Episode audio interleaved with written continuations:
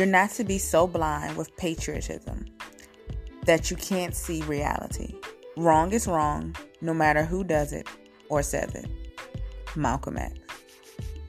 You are listening to the Legacy Atlas podcast with Dr. Tamika Lett.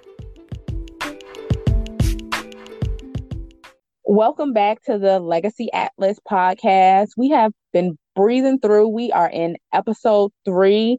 Last week, we really just honed in on finding your voice and how you look within. We have been through a lot of adversity and a lot of time what ends up happening is we lose ourselves. And now we've had the opportunity to just look within and know that we have meaningful things to say and finding ways to get those things out and in places where we can help develop not only ourselves but others. So as we continue on this Wednesday hump day, getting us through the week, I promised you this season that we were going to have some great guests. Our second guest of the season, and it is Dr. Shante Tarver. She's an assistant professor at Old Dominion University, but she's also um, co owner of the Human Development Group LLC, which is a consulting firm that moves agencies to be more culturally competent and inclusive so that they can advance social justice. So, who more perfect to be on the episode with us talking about social justice and reform than Dr. Shante Tarver. Welcome Hello. to the Legacy Atlas podcast. Thank you. Thank you for having me. I'm excited to be here. Yes. Yes, I really honor and appreciate your time and uh, coming up here because I just really want to get people more informed about social justice and reform. I think a lot of the times what I have found that people just really don't know their rights and, and what they can do within the limits of them and they feel stifled in some way. So I really want to just give them some information that could really help them to be more energized and motivated to do great work. Mm-hmm. With all that being said, what has motivated you to do the work that you do and serve the community in the way that you serve the community? I mean, you're a professor giving back, human services, educating the next generation, and then, you know, co-owner consulting firm working to get agencies to that point where they can embrace and educate social justice and reform and become more culturally competent. So, what really motivates you? Well, I have to say the thing that motivates me the most is my core. I've always had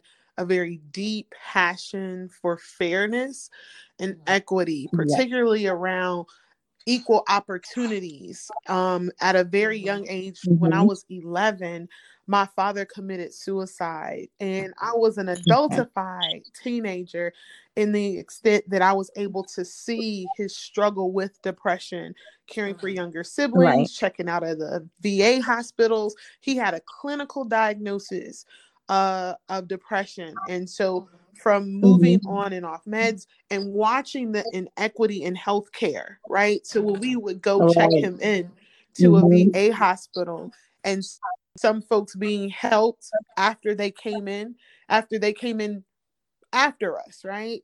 Um, knowing the depth of my father's illness, it, it infuriated me.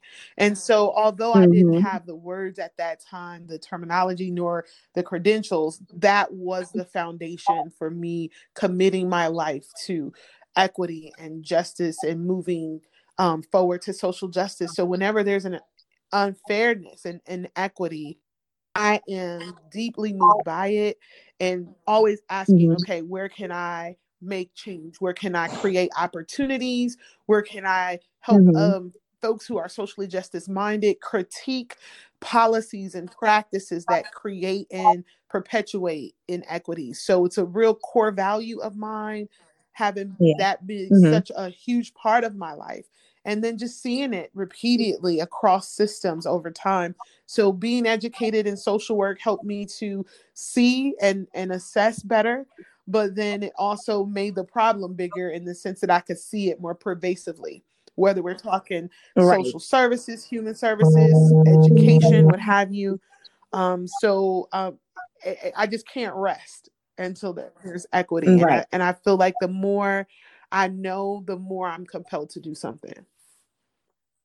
Right. And I and I like that how you honed in on your personal experience. Um with teaching as well, I, I tell my students all the time, your motivation, nine times out of ten, is coming from your personal mm-hmm. experiences. And you're turning that something that happened to you into a way to advocate and inform others about their rights and what needs to be occurring and what should occur and that equity around services and i think that's really big especially within um, the human services field when we have those known disparities um, among eight racial groups and it it really impacts the the well-being of individuals so you see it in mm-hmm. mental health you see it in healthcare right. um, you see it in overall just services and opportunities for minorities. And i think that that is really big. And i appreciate that you're doing this because that really it really helps the next generation of the position that you're in of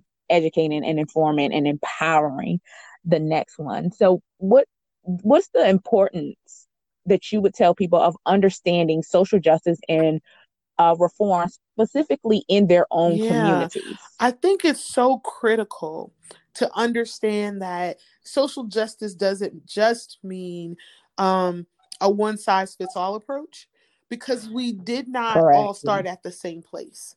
And that could be within right. and across racial, economic, um, ability groupings, um, and other diversity factors. And I think that's important because um, without an understanding that everybody doesn't have the same opportunities, it's mm-hmm. easy to get mm-hmm. caught up in this upward comparison with people who have more than you, who've done more than you, who have different opportunities, so that we never look back to recognize that people have so much less, right?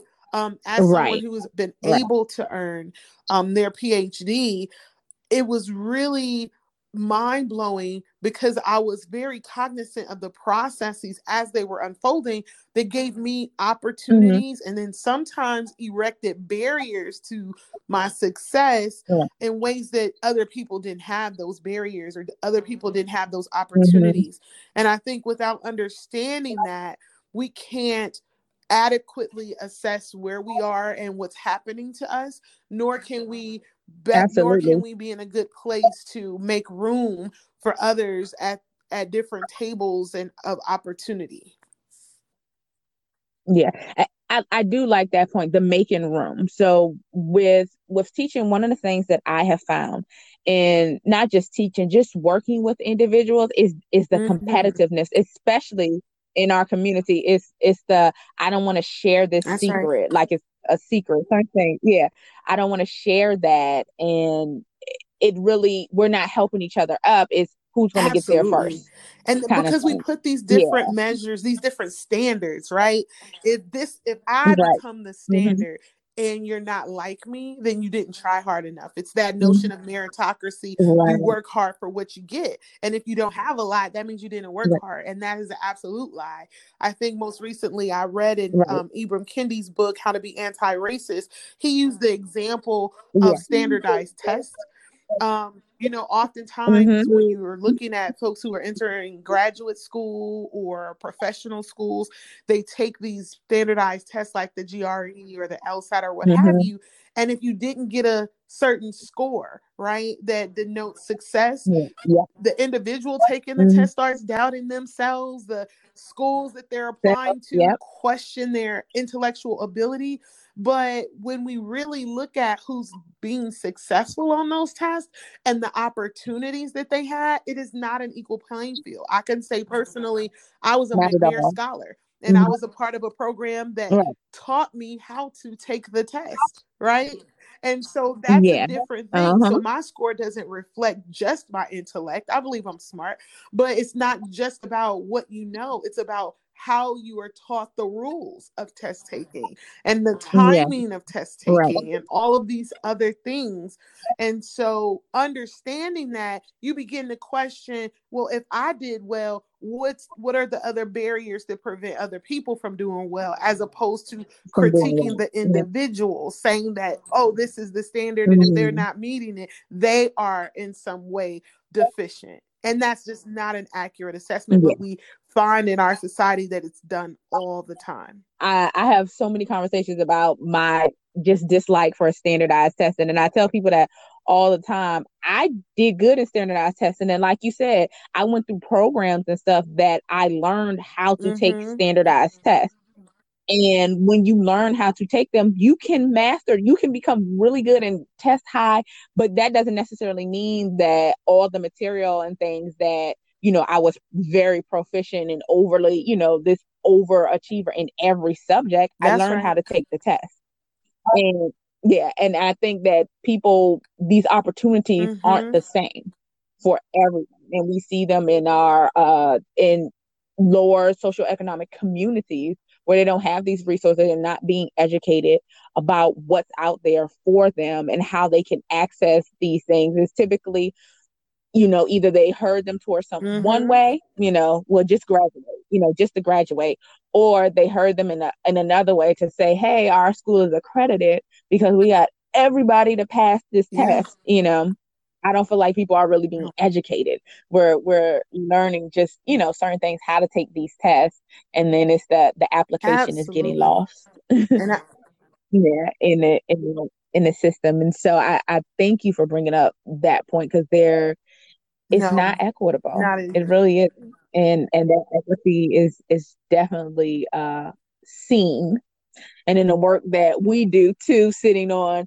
um, mm-hmm. the Citizens Unity Commission uh, going around educating uh, the community on the lack of equity in provisions just in your own community. So I, I think that's really good at understanding what's what is in your community. So with all that's going on, knowing that these disparities mm-hmm. are there, that we still have a long way to go. Um, last week I talked about, you know, adverse adversity sorry and how it can stop Absolutely. people in their tracks when they when they face adversity it stops them in their tracks and what continues to drive you and motivate you towards these goals despite facing uh, I, adversity. I have to say, I always go back to that why. And why do I yeah. plow through when everything in the context that I work in says you don't belong here, we don't want you here. Why are you here? mm-hmm. Well, I mean, mm-hmm. it's it's always right. understanding right. that I belong here, and the sources of validation are mm-hmm. not the standardized measures of validation for me. It's remembering the fact that my 33 year old father killed himself because he didn't have access to equitable health care right and that that's happened to right. many many people it's understanding that my mm-hmm. brother, who I grew up with, one of my brothers, um, was charged with a felony even while he was in college, right? Mm-hmm. So his freshman year, he he got into a fight, and instead of them dealing with the issue at hand, it became something completely larger than that, mapping onto stereotypes. And he was railroaded mm-hmm. and got yes. a felony, right? So my brother doesn't have the same mm-hmm. access to education that I have based on that having happened to him. Right. And he wanted to go, he was in school for education. He wanted to be a teacher. Many of us followed in my mother's footsteps yeah. that way. And so I just always have to remember him and those that I've met along the way and those that I read about in the newspaper see in my community because everybody can't be where mm-hmm. I am. And it's essential that I make right. room for their voices and for others who will push through to come here. And and part of that making room is challenging yeah. people's perceptions and what they hold as standard mm-hmm. even when they don't say it and challenging those things mm-hmm. because there not a one size fits all approach. Populations are monolithic groups that you know one person until you know what everybody's about. Like you have to be able to be mm-hmm. culturally competent and get to know people for who they are, where they've been, and what they have to right. bring to the table. And I think always making room is is a huge motivation that causes me to push. It's like I've been created for this reason. I'm only here because people made room for me to be here and my payback is to make right. room for others yeah. others I, I, love that I, I really love that because I think that that's essential. People, what like Absolutely. I talked about that competition, and we we close off these tables. You know, we close off these rooms, and we say, well, this is enough, or we don't want too many people um, competing. I always use the analogy mm-hmm. of natural hair products. We're natural hair, and I say when before I had my hair locked, I would use all kinds of products. And it was different depending on mm-hmm. what I wanted mm-hmm. to do with my hair that day. That doesn't mean for those natural hair products, they had to stay there and say, well, it's already a, a brand out there. There's already Shea Moisture, so mm-hmm. I don't want to mm-hmm. make my brand. Uh, you're limiting yourself. You you're really limiting yourself. Or if Shea Moisture had the the you know go without it to say none of you need to be That's here because right. we're already here kind of thing, then then that closes off the room. But there were opportunities to have people to learn and to grow. And now we have all these great products. And I know that's just that's the minimized version of it, but it's mm-hmm. the simplistic version that I can help people understand it. That's in right. Its smallest form. There's so many ways, and you're not yep, going to do it the way right. I do it. And I think and I, what I, I love that. the analogy yeah. that you use with natural hair because I remember going on my natural hair journey and there was so much adversity mm-hmm. right there was adversity internally because yeah. i had learned to think that a certain yeah. Hair texture was good and mine was not that and thus yeah. my hair was not mm-hmm. good yeah. and so and i had to contend with the voices i was hearing around me so there were some supporters right oh you yeah. look so beautiful but then there were other people yeah. like what are you doing with your hair why did you just cut it off well maybe because it was clinically processed and i'm trying to mm-hmm. learn to love myself. But what I've learned even through my natural right. journey is that when you are in that moment of adversity and you're trying to mm-hmm. try to press past and press through, you not only have to resolve in yourself that it is worth this struggle, but there's so much you have to unlearn. Right. And even when it comes to social right, justice, right. we've all been socialized, all of us who attended public schools in the country of the, the, United States have been socialized Absolutely. in a racist system, and people don't have to acknowledge it for that to be true, but mm-hmm. it is. And so I think that without understanding that, you can't deconstruct what you've come to believe. And when I was going through natural hair, I believed that my hair wasn't pretty. I believed that it was nappy and it was not, it was shameful to go out in mm-hmm. public. So it really took a lot for me to unlearn those things and to think uh-huh. differently and to be educated in ways that helps me to critically think this works and that doesn't work, right? So, kind of your earlier point about mm-hmm. the difference between, you know, just taking tests and being educated, educated helps you to problem solve, mm-hmm. right? It's not just about what's right. written and what's mm-hmm. always been done, but when you can think outside of the box, using your skills and your tools that you've gotten along the way and valuing those things, that's education. Absolutely. But everything about mm-hmm. schooling and the way that mm-hmm. we do, particularly public school, says that you have to learn what we tell you and spit it back out. There's no problem solving to that. In mm-hmm. fact, it dulls my senses so that when there is something that is out of the box or outside of the standardized test that you taught me, I don't know what to do. what who am I? right. right. Right. So we it, have all of these identity crises. But I think mm-hmm. that's a huge part of moving towards Absolutely. social justice. Critical self-reflection, coming to grips with who you are, what you believed, even when it wasn't true, and what you now find and understand as truth. And then understanding that just because this has been my experience, it doesn't reflect everyone else's. And so mm-hmm. learning others based on who they are right. and what their authentic experiences have been is essential. Yeah. I, I, like my my favorite thing to say is the brain is a beautiful thing. The great thing is we can learn That's stuff right. and we can unlearn stuff. It, it it continues all our life. We're continuing our brains continue to function and grow. And so as long as you're breathing and your brain is functioning, you can change. You can unlearn and create new habits, new ways of thinking and that's it's just beneficial Absolutely. in the long run for all of us when we when we apply what we learn and take the steps mm-hmm. to learn mm-hmm. new things with all this being said the last thing because this is the legacy atlas podcast how has your passion for social justice and reform impacting Wow, your I, I'm so glad you asked that question. Mhm. I think my passion won't let me stop, won't let me pause, won't won't let me not push. And because of that passion for ju- social justice and understanding that we are Mhm. all uniquely designed and created on purpose, fighting for people to have Right. opportunities to walk in their purpose impacts my legacy because it improves the world that I live in. Whether I'm teaching students and Right. challenging them to think beyond even the goals that they've set for themselves, or whether I'm getting my daughter dressed in the Mhm. morning and allowing her to struggle through a new skill that she's learning. It, it keeps me encouraged because Right. when people are able to realize their potential, it makes the world a better place because I have no idea who my Mhm. daughter will become. I just know she'll be great. I don't know who all Mhm. my students are, so I'm very privileged to be a part of their journey, but I want to be an impactful part to let them know Mhm. that you are here on purpose and whatever that purpose is, whether you know it or not, we all need it.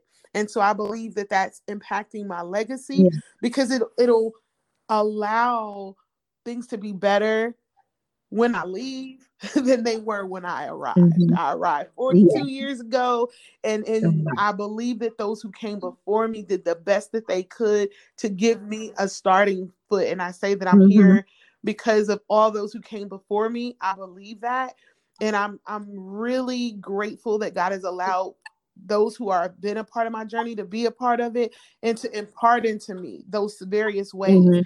and part of my legacy is just imparting my pieces into others um journey so that they can fulfill their purpose Yes, and it's gonna it's definitely the work that you're doing is definitely gonna outlive. And I think that's the the great thing. So I really appreciate you this week. thank You have gave us some great nuggets and given given some great opportunities. Any last thing you want to say before we i think close one out point of week? clarity is that social justice requires equity of opportunity not just equal resources Mhm. some of us need more resources to have the Mhm. opportunity to take advantage of things that we need that should and and many are basic human rights so i think it's important to understand Right. that it's about equity it's about fairness and it depends on where we started what we need to move forward and everybody deserves to have that opportunity Thank you, you're Dr. very Shantae Tarver. I really appreciate you. I hope I hope everyone was inspired today and just honing in on something that just struck me that uh, Dr. Tarver said that you were created for that's a right purpose and on purpose. So I think we always miss that part, hmm the the on purpose part. So you were created. There's a reason you're here, and we all have the opportunity that should have those opportunities to be impactful. And when given those, to, you know, be able to take it, should be able to have that to take by the horn and go out to encourage and lift others. So I hope that you were guided and motivated this week and then get you over the hump. Uh, until next week, I hope everyone has a thanks great week.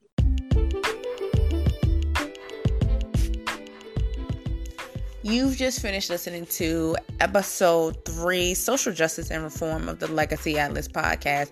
I want to give a special thank you to Dr. Shantae Tarver. She really honed in on us having a voice and finding that passion behind that voice and standing up for what we should do and know that is right, even when it's hard. So, finding that what drives you throughout everything that's going on around us. I hope you were inspired today and stay tuned. Next week, we'll be talking all about environment on episode four of the Legacy Atlas podcast.